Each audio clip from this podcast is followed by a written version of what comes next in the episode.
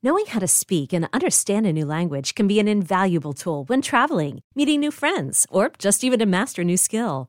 But it's not always simple when you're bogged down by textbooks and structure classes. That's why so many people trust Rosetta Stone. Rosetta Stone is the most trusted language learning program, available on desktop or as an app. It truly immerses you in the language you want to learn, like Spanish, French, Italian, Chinese, and more. You won't just be studying English translations. The Rosetta Stone intuitive process helps you pick up a language naturally, first with words, then phrases, then sentences. Don't put off learning that language. There's no better time than right now to get started. For a very limited time, listeners can get Rosetta Stone's lifetime membership for 50% off. Visit rosettastone.com slash rs10. That's 50% off unlimited access to 25 language courses for the rest of your life. Redeem your 50% off at rosettastone.com slash rs10 today.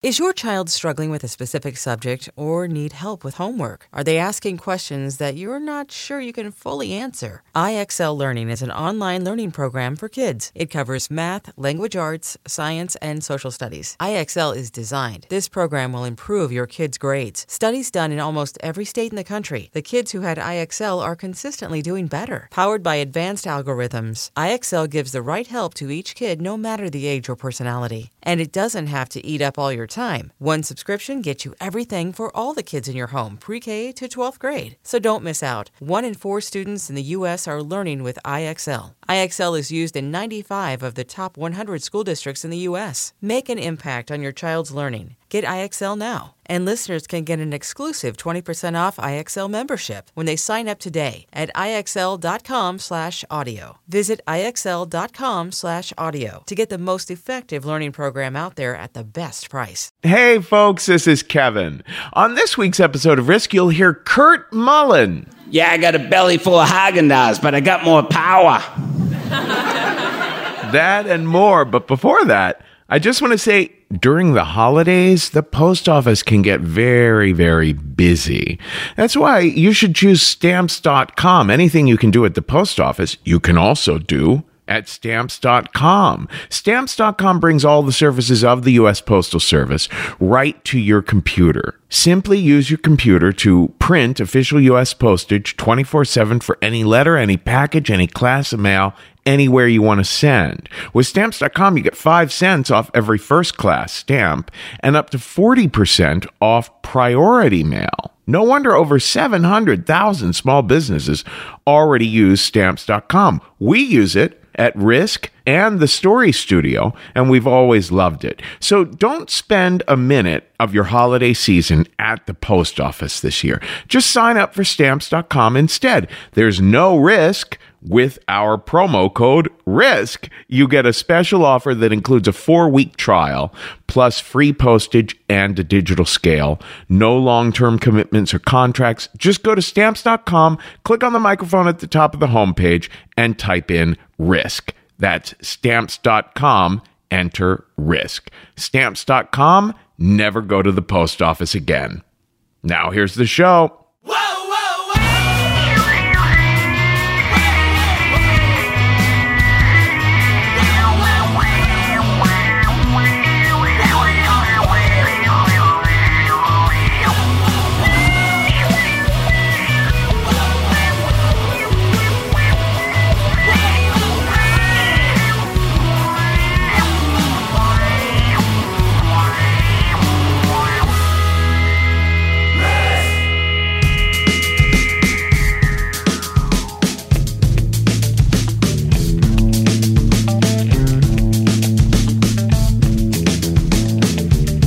Hello, kids. This is Risk, the show where people tell true stories they never thought they'd dare to share. I'm Kevin Allison. This is Faux Ferocious behind me now, and we're calling this week's episode Trial and Error.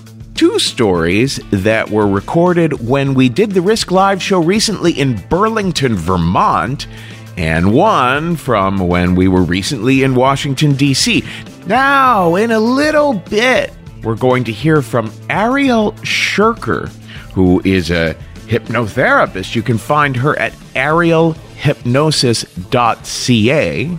But before that, we're going to hear from someone on the Risk team. Brad Lawrence is one of our story coaches. He helps a lot of the people who tell stories at our live shows prepare their stories, and he's a teacher of ours at the Story Studio. Brad has this brilliant suggestion that I've heard him make in storytelling classes. He'll tell his students, tell a story about a time you were not a hero. Tell a story uh, where you don't come out smelling like a rose. and I think he shows us how that's done in this next story. Here he is now. This is Brad Lawrence at the Risk Live Show in Washington, D.C., with a story we call Joining the Resistance.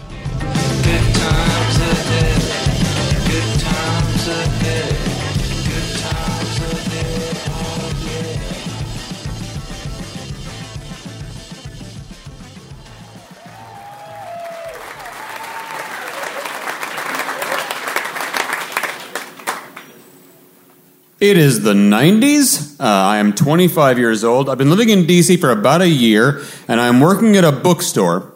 And I walk into the shop one day, and uh, my friend Mike is behind the counter, and he has this look on his face, expression of like stunned glee. And he says, Guess what? James quit. He told Evan to fuck off, and then he just walked out. And I was like, James quit? And he was like, Or he was fired. Because immediately after he said that, Evan was like, fuck you, get the fuck out, you're fired. So it's kind of six of one or half dozen of the other. And I'm not surprised that Evan wanted to fire James because Evan has always hated James from day one. But the fuck off from James, that is a surprise. That is more energy than I would have ever ascribed to that kid.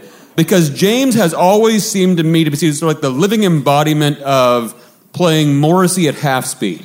all right? Because uh, every time I walk into the book, and I don't really know James at all. Like, we've worked together for a year, but he works the day shift, I work the night shift. We're the ships that pass in the mid afternoon. And, uh, but whenever I do come in and I see him there, he is just this one ashen, limp noodle of despair kind of draped over the cash register. And as you pass by, his gaze, he sort of follows you with this listless, half lidded gaze until you pass from the zone of his depression and it's over. And that's what I know of James. Um, but then Mike says, but actually, after work tonight, I am going to go out and have a beer with James and get the skinny. Uh, do you want to come with me? And I'm like, absolutely, I want to come. Uh, and not because I care about James's story. I do not. But I do not want to go home because I am in a long term relationship that is on the rocks. Uh, it'll be on the rocks for the next seven years. The long term part has not happened yet. But me and the girlfriend, we moved to DC together. Uh, we met when she was attending a very fancy college in St. Louis, and I was the coffee shop boy that she had picked up and said, Come with me to DC. And I said, Great. And when we made this mutual decision, what neither of us realized was that I have no life skills at all. None. So, hence, like a year into living together in DC, uh, I am working a barely minimum wage job to barely make rent, and I have one friend. I have one friend, and that's Mike, and that's all I've accomplished in a year in DC. And other than that, the only thing I am bringing to our relationship is my raging insecurity and my terror that she is going to abandon me. right? But now we have, love late, we have reached a kind of detente. And I figure the best way to keep that peace rolling is to not be around. So I am very happy to go to the bar uh, with Mike, and we go, and James is already there waiting for us. And he opens with a surprise because we walk in and he smiles. And then he follows that with, I guess it's probably too late to ask Evan for a letter of reference, huh? follows with a joke two surprises, but these two surprises actually are they are the precursors to an entire evening of surprises because James is not what I had thought he was at all. He is not the limp noodle of despair. Uh, in fact, he is uh, riveting. He is intelligent. He is bright. Uh, he is insightful and funny. We range uh, uh, topics from his ongoing conflict with Evan to then, you know, art and books and music and pop culture and, and history and politics. And he has something interesting and vital and, and hilarious to say on every subject. And he says these things that feel familiar, but also like if you scratch the surface a little bit, you will find a world of new ideas you have never considered before. And by the end of the evening, we close the bar. By the end of the evening, I am really kind of taken with the guy, right? Uh, my face hurts from laughing. And we're walking away from the bar, walking down 16th Street, and we pass by that big Masonic lodge there. And Mike makes some crack about the Masonic lodge, at which point James turns on his heels and he says, But you know, nothing to see here. Just a little joke, Mr. Mason people. No, don't need to put our names on a list or anything. Isn't that right, Jim and Bob? And we all sort of laugh about that. And then we hit the next corner and we kind of go our separate ways. And I, um, I get home and then, you know, go to bed. And the next day, about halfway through the afternoon, my phone rings and I pick it up and it's James. And he says, Hey, man, I had a really great time hanging out with you last night. Do you want to do it again tonight? I've got nothing going on, obviously. And it was my day off, so I was like, yeah, that sounds like a good idea, and it's not in my apartment, which is always a bonus. So we did it again that night. We went out, we're having beers. Again, it's the exact same thing, just laughing and, and just really sort of taking to one another and, and, and sort of everything he says is just great. And then about halfway through the night, he makes this reference to the joke he'd made the night before about the Masons, and he was like, I probably shouldn't have made that crack about the Masons. I'm probably on their list now. And I was like, You are definitely on their list now. Uh, and, we, and we joke about that. And then again, we close out the bar, and I am walking home, and I'm not going to lie to you. There is a lot riding on this two day friendship for me right now. because my girlfriend, she is a 23 year old executive of an NGO. Right? And so when we have a dinner party, it is all of her NGO friends, all of these smart college educated people and all of their Hill Staffer fiancés staring at me, wondering what I'm doing there, or if I'm lucky, staring at me and Mike, maybe. But you know, if I can bring someone else to our social circle who is as clearly educated and smart and witty as James is, that can only redound to my favor, right? So I get home and I crawl into bed next to my girlfriend and I go to sleep. And then about like three or four in the morning, my phone rings, and I jump out of bed and I grab it and go into the living room, and it's James. And James says, Have you ever heard of the Illuminati? And I say, I have heard the word. And he says, Well, the Illuminati are the secret organization that control the world's economy. And I say, Will they still control the world's economy in the morning? And he says, if there's a world, and I'm like, I'm willing to take that chance. And I hang up the phone. And I go back into the bedroom, and I get in there, and my, my, my, girlfriend did not wake up, so it's fine. And it's, but it's just weird that he called me with this at 3 or 4 in the morning, but he's also, he's a guy in his 20s, and guys in their 20s make terrible choices, so fine. and I go back to bed, and the next day, uh, it's afternoon, it's time for me to go into the bookstore, and I go in, for my shift, and I immediately turn right around and go back outside to have a cigarette because I'm a model employee. and I'm having a cigarette, and I look down the street, and I see James coming towards me. And I, I know that Evan has not left for the day. And if Evan comes down from the office and sees James there, like it's not going to be great. Before I can say anything, James is standing there, and James says, Hey man, I'm really sorry I called you last night. I was, I was weird. I was going home from the bar, and I just, I had this weird sensation that people were following me or something. It was just, it was a weird thing, but uh, I was drunk. And I was like, it's not a big deal. We're all drunk. It's fine. Uh, but if Evan comes down and sees you hanging around the shop, God only knows what his reaction is going to be. And he's like, "Oh yeah, you're yeah, you're you're right, you're right. I'll I'll take off. I'll just, I'll call you later. I'll call you later." I'm like, "Yeah, no problem." And he goes and he walks away. He turns the corner, and this is when the phone calls begin. At first, just calls to my cell phone.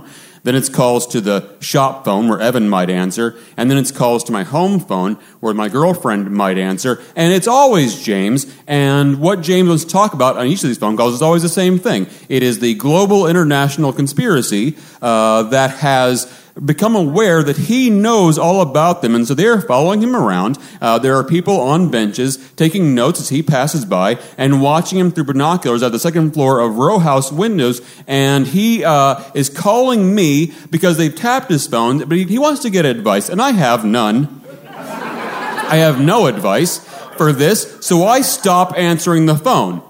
At which point, James starts showing up everywhere I go. Uh, if I go out to a bar, James is there. If I go to a record store, James is there. If I go out to dinner with my girlfriend, James is suddenly next to the table, signaling to me with his head that it's, I need to go talk to him right now. And so I will go and stand in the corner of Childe Harold where he will explain to me that the black SUVs followed him to the restaurant. DC is full of black SUVs.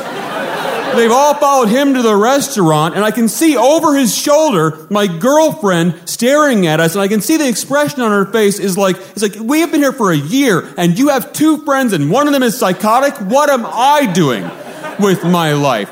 And I don't know how to answer this. And that's when James starts showing up at the store. He's coming to the store. He had taken my admonishment not to come around when Evan was there, not to come around when Evan was there. And so what he does instead is he sits across the street next to the metro entrance and stares at the front of the store. I will see him out there when I go to have a cigarette, and we will stare at one another, and he just does that until Evan leaves, and then all of a sudden, there he is on the other side of the counter telling me about the black helicopters with cameras on their bellies that have followed him to the store. And, and this, it is the 90s. I am 25 years old. It is the 90s. It is before Google. There are no resources. You cannot look a thing up right? It doesn't, it doesn't exist. In the 90s, weird shit happened. And you made it up as you went, and you were always wrong. That's how the 90s worked. But finally, after, after like two weeks of this, I finally think I'm going to get a reprieve. Because I come in one day, and Mike is there, and Mike has that expression on his face again.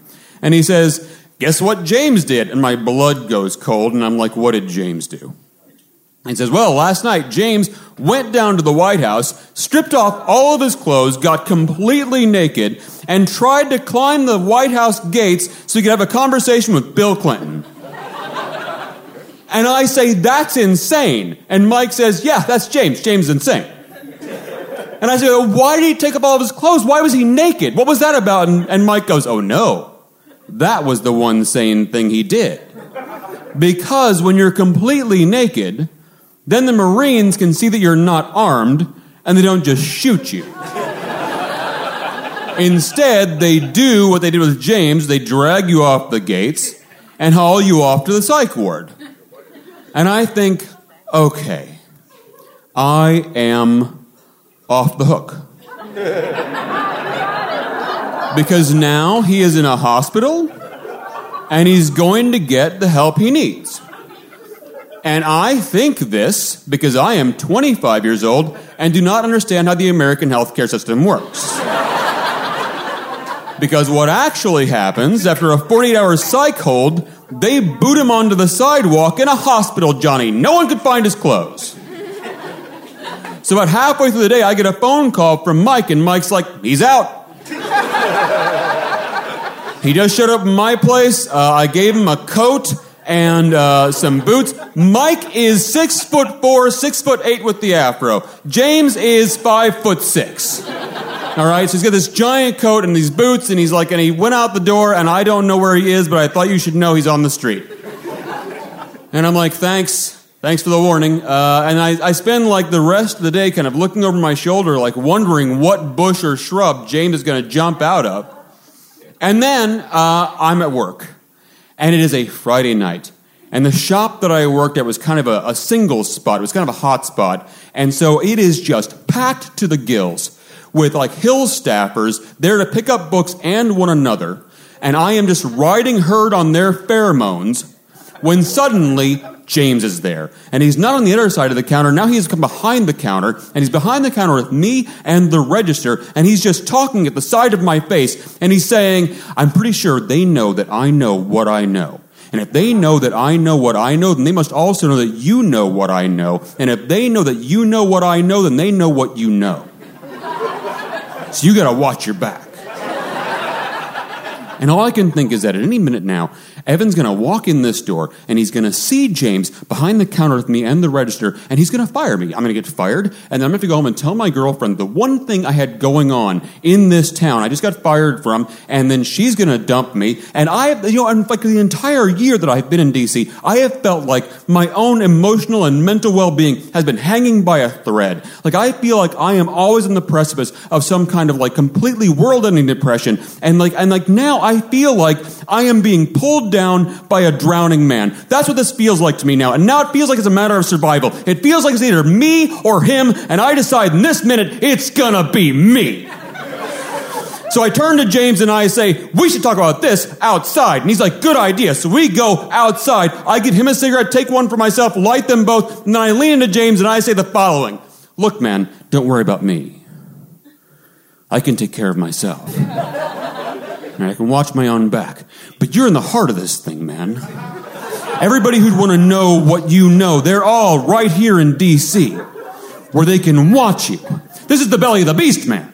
You cannot be here. Is there anywhere you can go tonight outside of the city? And James says, I have friends in Richmond. Go to Richmond. go tonight. Don't even go home. Just go right to the bus station and go to Richmond. And he's like, Good idea. I'm like, I know. And he turns around and he walks away and he gets to the corner and he glances over his shoulder one time before turning the corner and disappearing into the darkness. And I know in this moment I have done the single most mercenary thing I could do. I have thrown this vulnerable, mentally ill boy to the wolves of his own madness. But it was a matter of survival. It was me or him, and I cannot afford to regret it. And it also happens, by pure coincidence, that I also did the exact right thing for James. Because apparently he did exactly what I told him to do. He went to Richmond. But the friends he had in Richmond were actually also friends of his family's.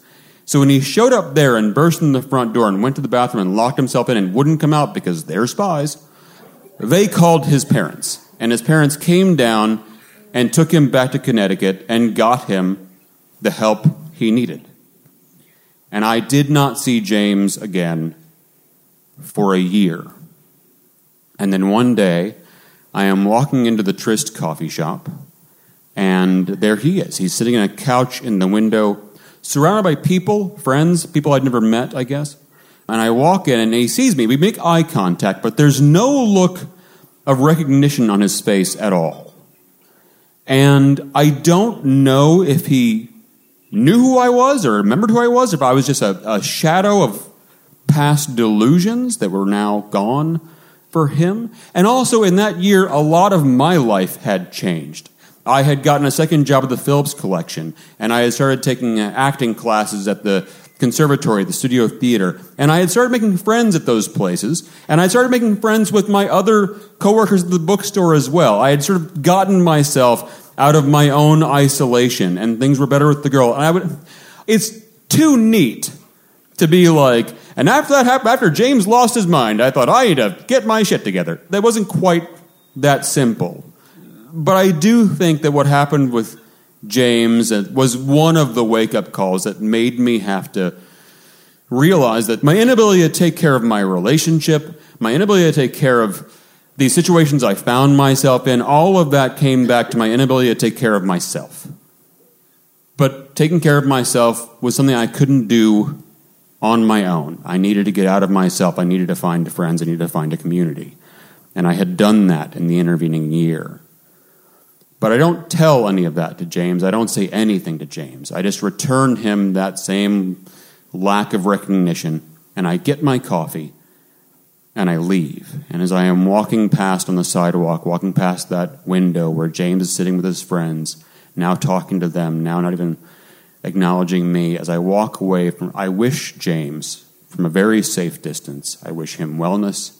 I wish him health and sanity and safety, and I wish him better friends than the one he found in me. Thank you.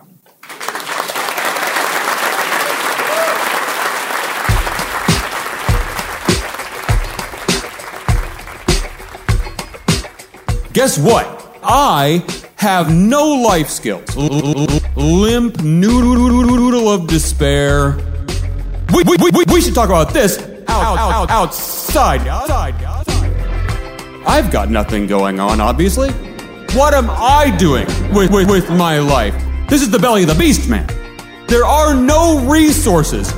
I'm gonna get fired, and then I'm gonna to go home and tell my girlfriend the one thing I had going on in this town I just got fired from, and then she's gonna dump me.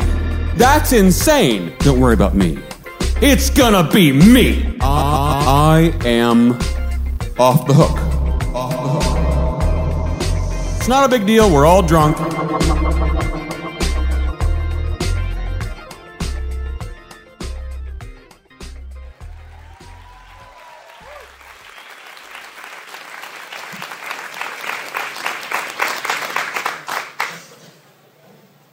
friend's father, Frank, is a fortune teller.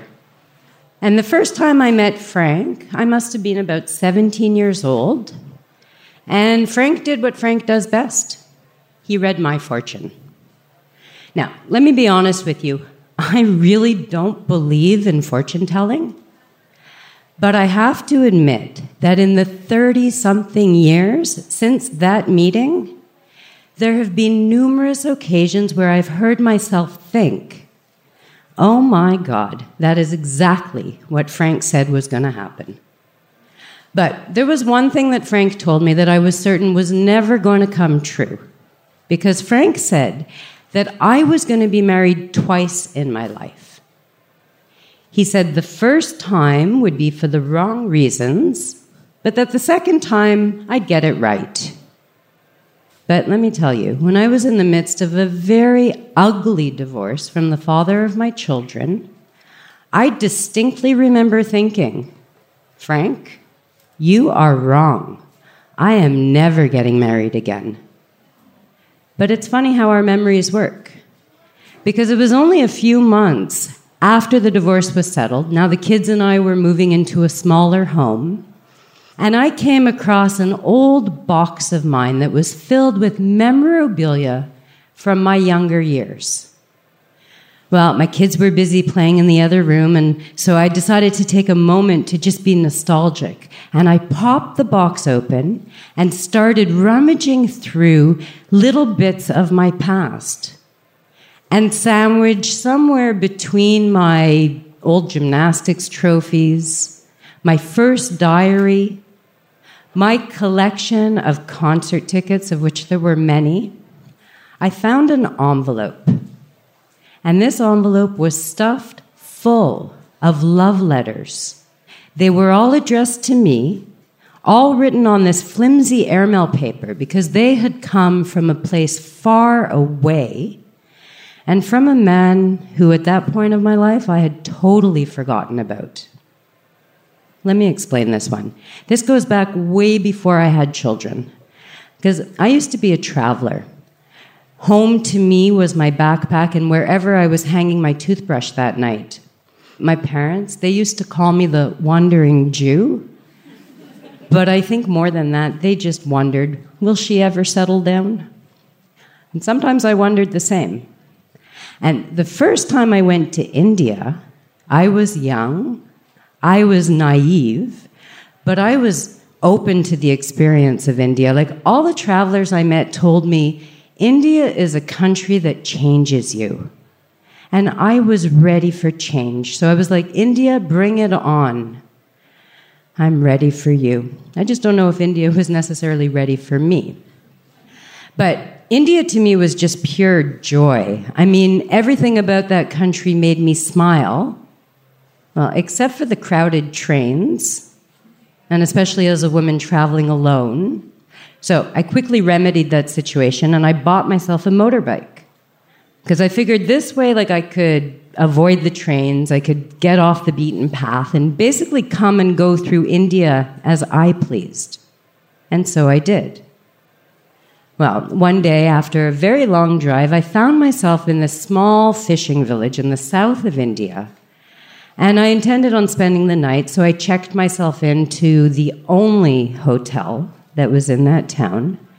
And it was actually more of a brothel than a tourist hotel, but I was used to those kinds of places in India, so it didn't really faze me.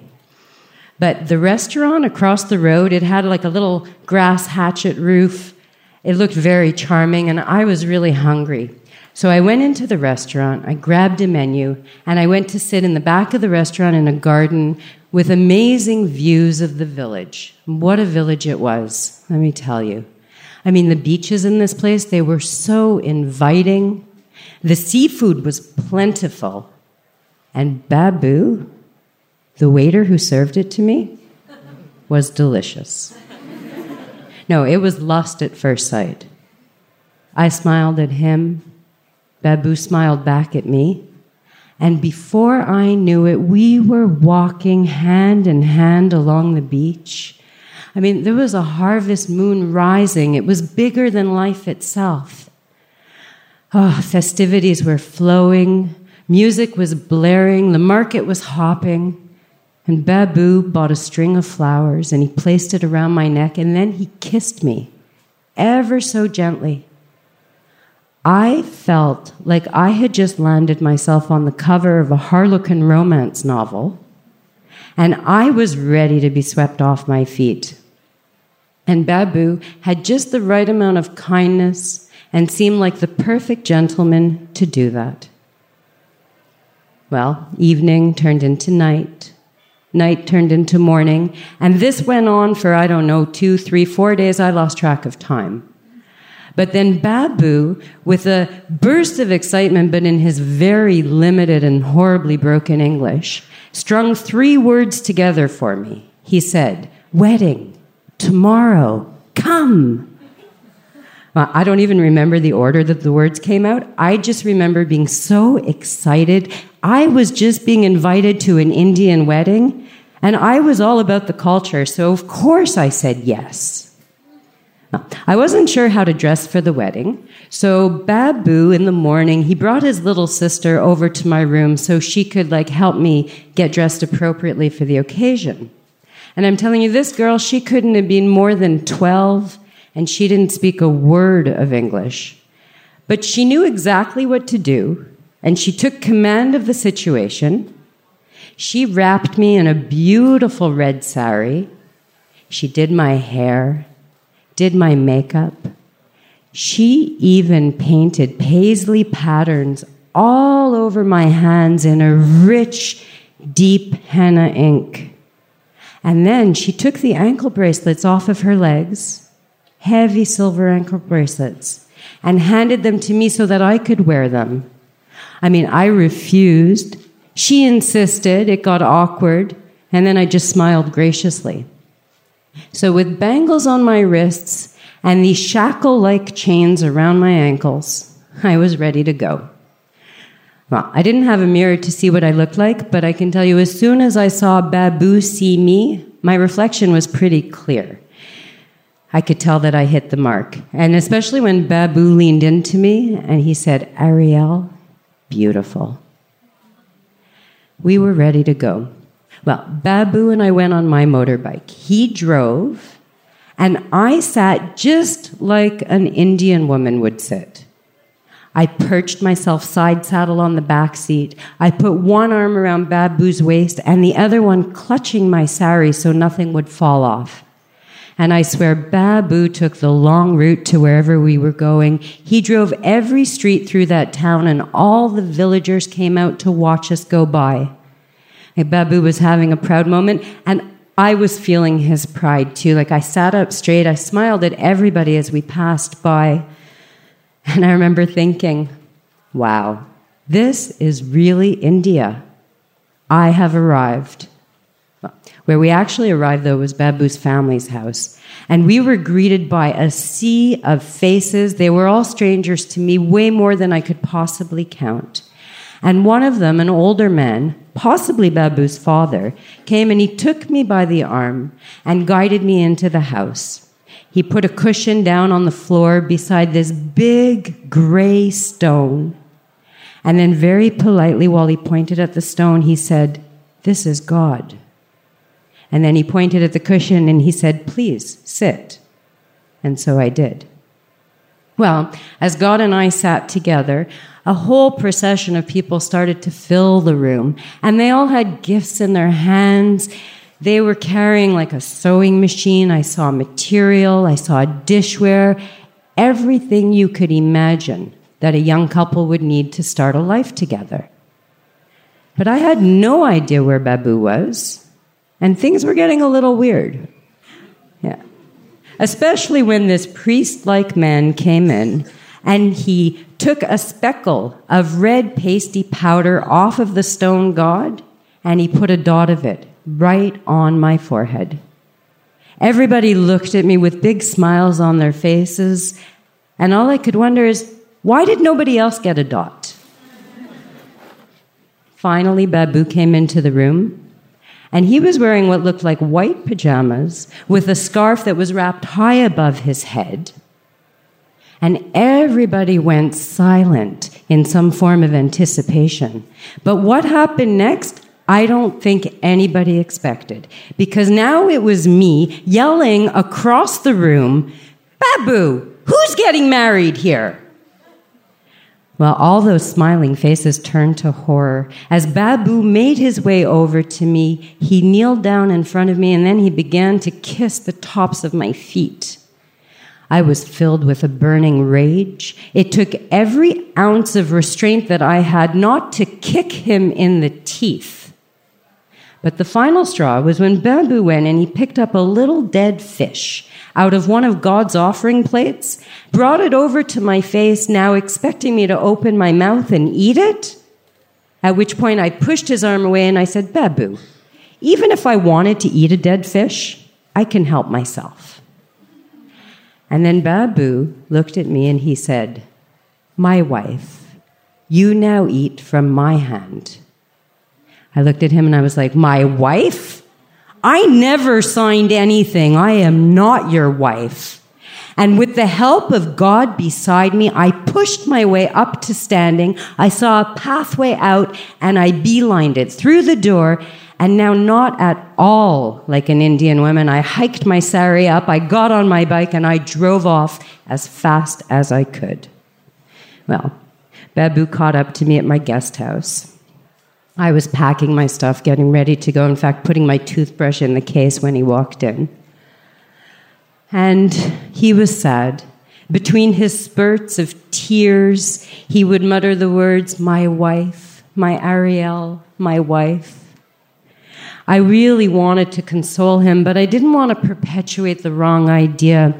So I tried to explain marriage from a Canadian perspective.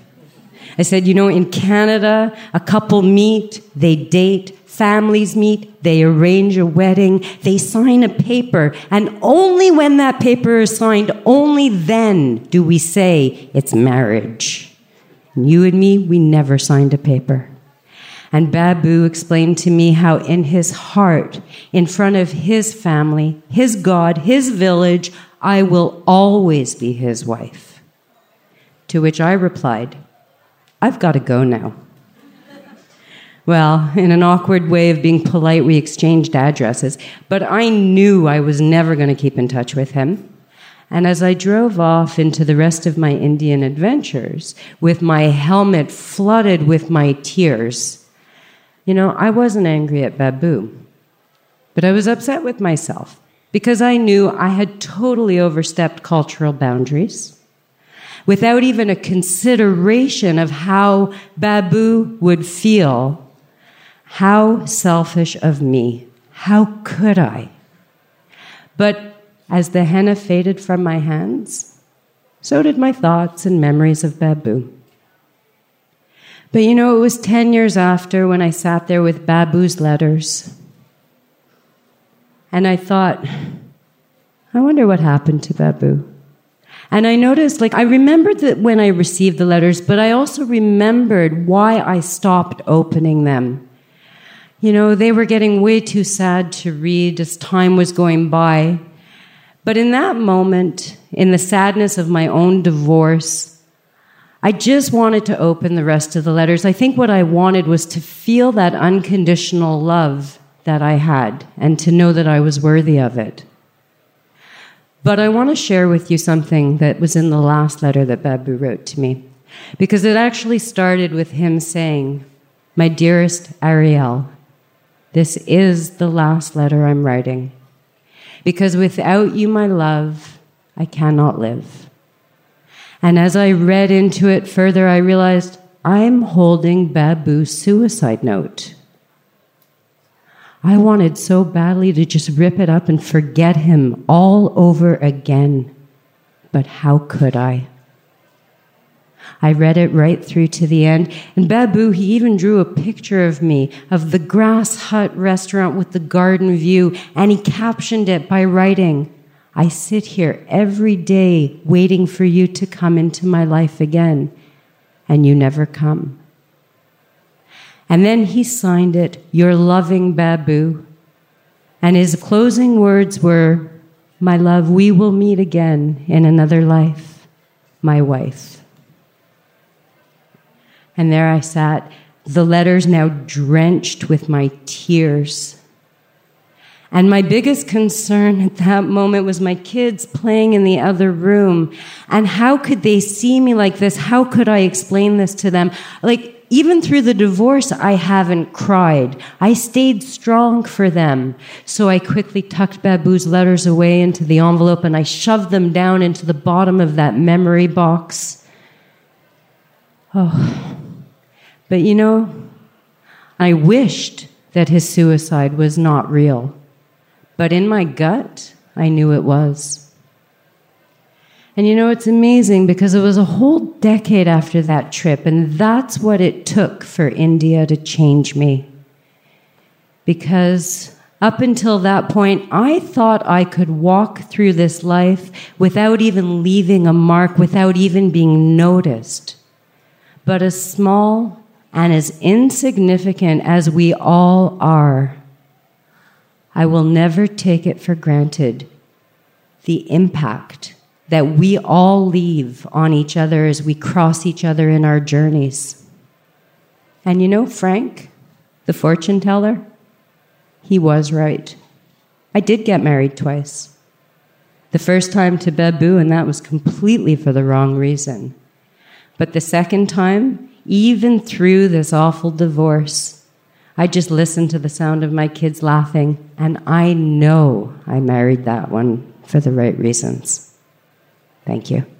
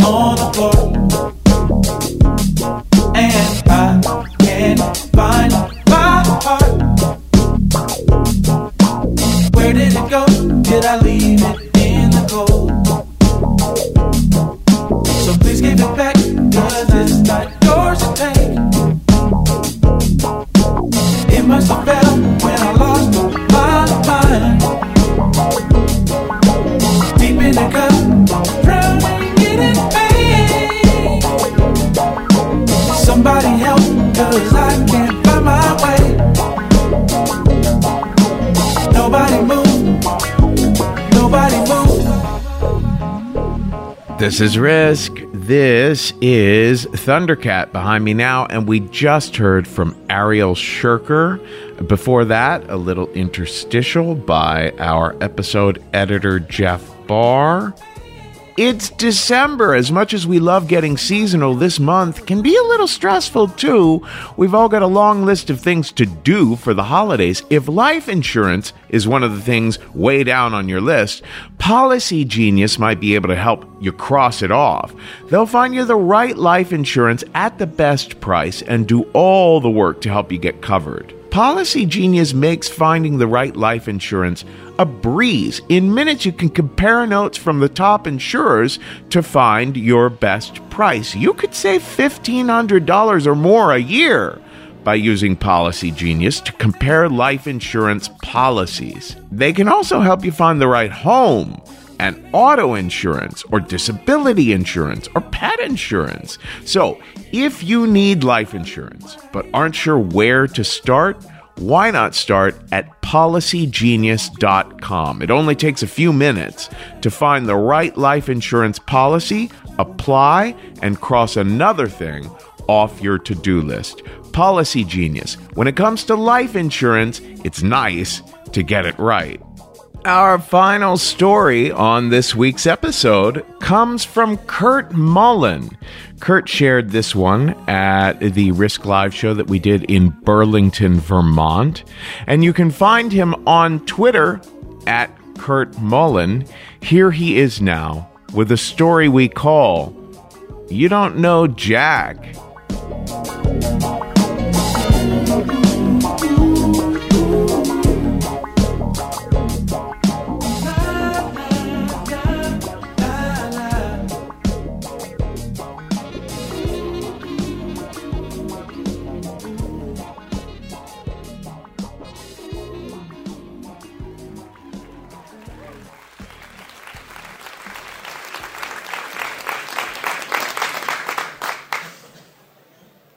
So I have this little scrap of paper.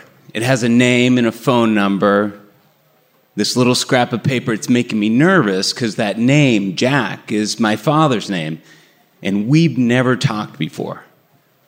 In fact, I have just one memory of Jack in the living room of the house I grew up in in Burlington, Massachusetts. I'm three. My brother's seven, the TV's on. And then my brother's up at the window because he sees something going on out there. And he turns. It's Jack. Now, I don't know who Jack is. I just know he matters, like really matters. The way my mother bombs in to the living room between us, this nervous look on her face, and goes to the window and then to the door and doesn't want to open the door. And I'm standing there with her, my mother, friendly, usually welcoming, a little cautious, smokes true blues, is a substitute teacher. But she's not going to open this door for him, and she keeps the chain on. And I'm looking up and I see this man's face, and it happens really fast. There are words back and forth, and then the door slammed shut and bolted. And then it's up to your rooms, both of you, right now, get up there. And it's scary to see my mother made to feel this way by someone on the other side of the door, this strange man. And I go running up to my room, scared but excited too, because looking out my own window, I can't get enough of watching him move through the yard. This um, good looking guy, athletic, and he's got like this leather jacket on, like a cool one, like it's Starsky and Hutch cool. And then there's my brother saying, That's Jack. He's our father. Now I have this scrap of paper. I'm 28 years old, and my brother's 32. I only have his number because my brother's been doing a lot of work on his life, beginning with sobriety. And this whole meeting our father thing is like the next nut to crack. And I love my brother. We don't live near each other, but suddenly he's calling me a lot.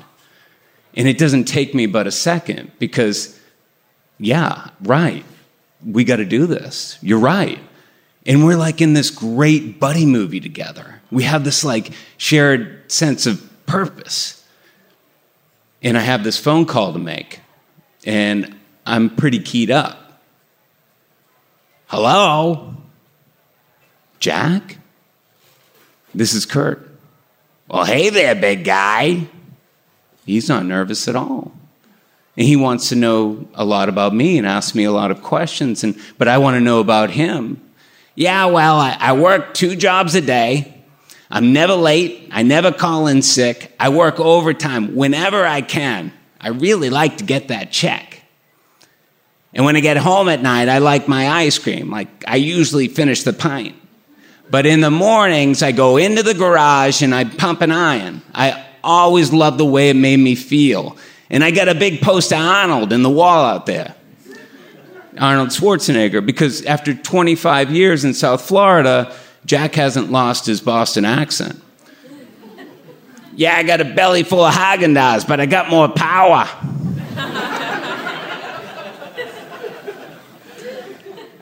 so I got to go meet this guy. But I got to get right with my mother first. So I call her to tell her what's up. You're you're going to go see Jack? Are you going to stay with him? No, Ma, I, I have a friend. I can, I can stay at their place.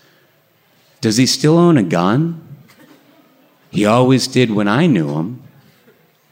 I don't know really anything about him except for the times when I was younger and I was able to press her for information and get her to talk about him. Yeah, well, in the early 60s, he was in medical school, and he, but he got sick and his parents had to put him in McLean Hospital, and he was diagnosed with paranoid schizophrenia. Wow, how long was he in McLean for? Well, more than a year.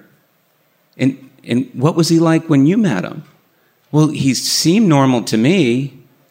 And, you know, he was never going to tell me about McLean or mental illness. And, and his parents, they thought like I was the savior come along. And they were never going to tell me the truth. Well, not long after, my brother calls me, and he's acting all nonchalant. Yeah, I got this killer deal on a flight. I got some time off from work coming up, and I booked a room at the Days Inn near Jack's house. I, I leave on Tuesday. You're you leave on you're going to see Jack without me. You're leaving on Tuesday. Well, I mean, I got this killer deal on a flight. I mean, do you want to come? And he knows I can't turn it around that fast. And I walk around like really pissed off for a few days. And then I'm like just surprised that I'm even surprised because this is just my brother's MO. He's a lone wolf. He wants to have his own experience. So the next time he calls me, it's from the Days Inn, the last night of his trip. And my brother is, is 6'4, muscular, a man's man. Like he's not in a hurry to tell you how he's feeling. But on this call, I can barely understand the one sentence he wants to say. He, he did not need to be, he did not need to be forsaken. He did not, forsaken. That's an interesting word. But I have to remember my brother's experience is different than mine. Like he remembers when Jack lived in our house. He remembers calling him dad. And I didn't find out until we were all grown up that my brother was worried that he'd get to his early 20s and he'd be crushed by paranoid schizophrenia too. Well, my brother gets to his early 20s and he doesn't get that, but he gets mental illness, depression, obsessive compulsive disorder. And so he knows the drag that it can create. And he's only recently gotten sober. And so he's fully understanding the isolation. So, yeah, forsaken.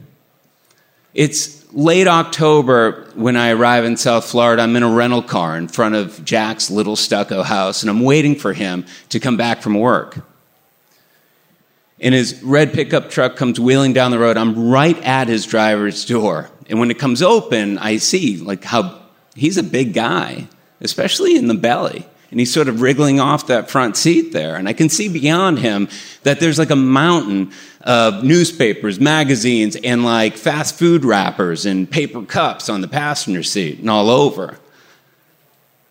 He's been cutting fish at Publix Supermarket all day. And he has this white shirt on and it's all yellow at the bottom, like he's been wiping his hands there. and he doesn't smell very good. And I'm a sweater, just on a hot day, sweating through my clothes. So when it's just a handshake, it's probably good that it's just a handshake. But he doesn't look me in the eye like I, I want him to. And to be fair, we both just keep moving. It's a nervous moment. Follow me, I'll show you the house. So I, I follow him, and he's got like a, a limp on the left, like a bad limp on the left side. And we get inside, and the air is super stuffy. It's just this little house, and all the, the blinds in the living room are pulled shut. And there's a dog somewhere barking maniacally. And then the birds are going wild. And Jack leaves me in the living room to go change. And I've heard about these bird children. There are 26 of them. I just had never imagined them all clustered together like this. And the closer I get to this cluster of cages, the louder they become. And it's creepy. All their beady eyes on me. And when I turn, all the furniture is covered in dust and bird dander. But there's that dog. It's barking and, and it's slamming against the door, like just jumping against this door, like in a, a spare bedroom. And it only stops that to go make this low, sinister grrr. And I'm thinking, Jesus Christ, that sound, I'm feeling it right in my gut and I'm bracing like it's going to come out and fight me. And Jack walks in the room in just his pants and a hat. and it's not a baseball hat either. It's like one of these hats you see state troopers wear with the wide brim all the way around. And he's all belly and chest, looking like he just walked off stage with the village people. And I notice on his chest there's like barely any hair. And I'm like, that's not what I got going on up here. Are you sure we're related? And he wants to know what I do for exercise. Do you lift weights? How much do you weigh? And then he disappears and the birds are going wild. And the dog is going wild. And the place smells like piss. And he's acknowledged none of the madness around me. And I'm sitting there saying, This is truly fucked up. I'm 28 years old, but I'm sitting here in this room and I would never make myself at home here. And he just disappears. He doesn't acknowledge any of it. And I'm upside down inside. I got to get out of there. I'm 28 years old, but I'm much younger than that because my father is like not a real adult. He, I'm much younger than that because I want him to come in and make all this right, but he doesn't even see it. In this dog, I mean, uh, it's just lunging against the door, and the door is obviously hollow, and I'm thinking, could it? Your dog is freaking me out. It's all right, it's all right. It's not all right. He's lumbering towards. She's a Rottweiler. My dog, it's a, it's a Rottie. She's just a love, a daddy's girl, 165 pounds. Oh, you gotta meet her. Sybil. Sybil? Who the fuck names their dog Sybil? I don't know. But I don't know my father. I just know when he limps by me, he's going to go right to her door and get her out and introduce his dog daughter to his long lost son, Kurt. Hey, we're going to have a family reunion right here, except I'm not showing up. I run out the front door and I slam it behind me. And Jack, a few minutes later, he comes out fully dressed. He's got a white button down shirt tucked in over, over his belly, into his black dickies. He's got that hat on and a badge on his chest. He's a security guard at night, unarmed, best that I can tell. You like barbecue? Yeah, Jack, I, I do like barbecue. Good, there's a place that's not that far. Okay, we'll, we'll take your truck. Ah. He explains there's just too much stuff in there for a passenger. So we take two cars to the barbecue place, and when we get there, I ask for a booth. And so I'm sitting across a table from my father for the very first time in my life. And do I have some questions after all these years? Yeah. Like, Jack, you've been diagnosed with this serious mental illness. Like, are you getting treatment? Like, how do you get on? And what happened at McLean? And How is it that you were able to leave my mother when she had two sons and she was completely broke? And how does that work? Like, all those years you don't see me or you don't reach out to me at all? Like, do you just pretend I don't exist? Yeah, I have some questions. But tonight I just have 45 minutes. And so when he starts talking about that touchdown pass he, he threw for Reading High School back in the 50s that won the game in the last minute. And when he starts talking about my mom in the early days and how much she just loved to ice skate, I'm all ears. And I'm sitting across the table from him and I'm getting the resemblance. So much of this is a physical experience that I just I feel this it's like magnetic. The first time I see him, I know I want to see him again. It's that magnetic. And even while I'm sitting there, I have to admit, he looks way more like my brother than I do. And I also have to admit, if it wasn't for my brother and his prodding, I probably wouldn't have made this trip. Like, I was sort of used to this idea that I wouldn't meet my biological father. And what is that on his. No on his shoulder. Yeah. It's like this perfect white pyramid of bird shit. Undisturbed, but totally disturbing. And it would be completely like me to lose my appetite and push my plate away. But I'm having dinner with my father for the first time, and nothing so small is going to pull me out of it. And when he's talking about the summers at Wingaersheek Beach in Gloucester, Massachusetts, I'm looking at his hands and I'm thinking, oh, that's why my hands look like this. And when he gets up, it's because he has to go to work. And when he puts out his hand, I'm still eating my sandwich. And when we do shake hands, he looks at me. This time he does. And then he drops a bunch of cash on the table. What's this? Ah, I got dinner. It's the least I could do after all these years. And then he lumbers out. Five years after this, my brother will be in a whitewater kayaking accident in West Virginia and he'll die. That trip that he made was the only time that he saw Jack. I'll get 14 more years with Jack. And I'll never stop missing my brother. And the fact that I can sometimes see my brother's face in his, well, how can I not love him at least for that? Well, I find some other reasons, and I become his caregiver at the end, the last two years. And he gets medical attention, he gets his house cleaned up, he gets a lot of things. And we spend a lot of time together. But in this booth, after he lumbers out of that restaurant, I feel like I can finally relax because I've been keyed up for this moment for a long time. So I ask for the check and I pick up the cash and I count it. And I can't wait to talk to my mother. The least he can do after all these years, it's not enough to cover the bill. Thank you.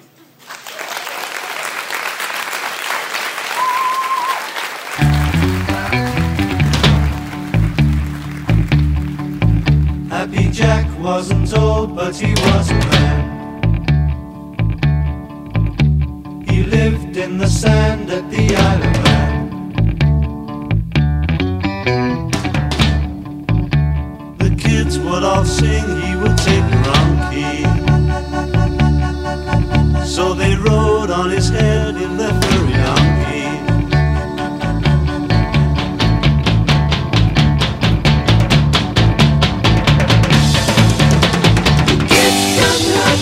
Jack, they try,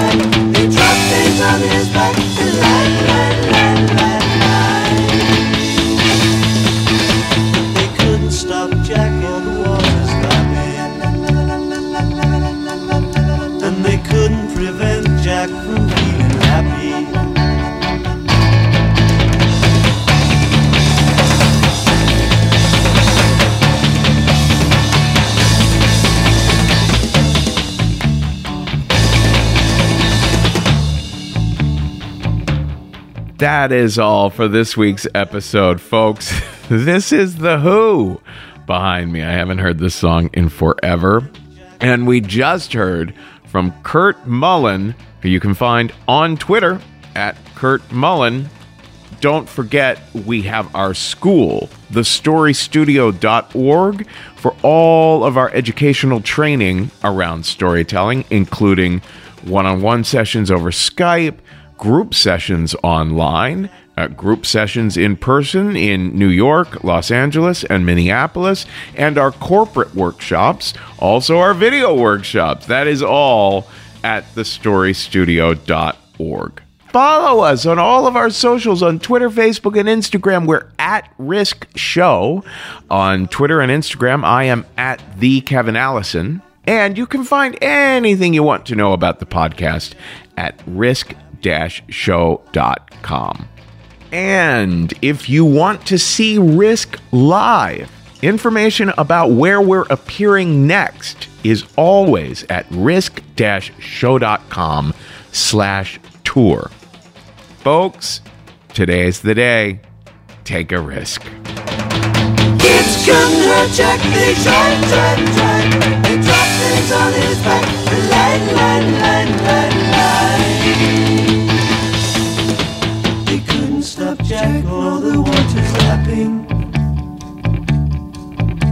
they couldn't prevent Jack from being happy.